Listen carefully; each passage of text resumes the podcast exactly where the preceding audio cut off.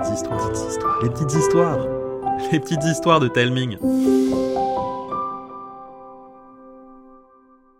Bonne année les enfants Je vous souhaite que 2023 soit extra méga chouette.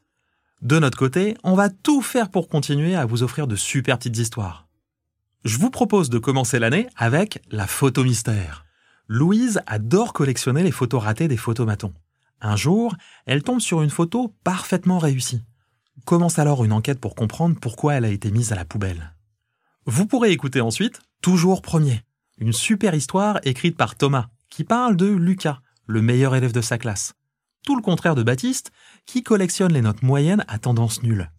Alors forcément, quand ce dernier décroche une meilleure note que Lucas, tous les soupçons sont permis. Viendra ensuite Tiana contre le Gravoulox, une réécriture complète de l'une des premières histoires du podcast, avec des lutins des bois trop choux, une petite fille super courageuse et un horrible monstre de la forêt.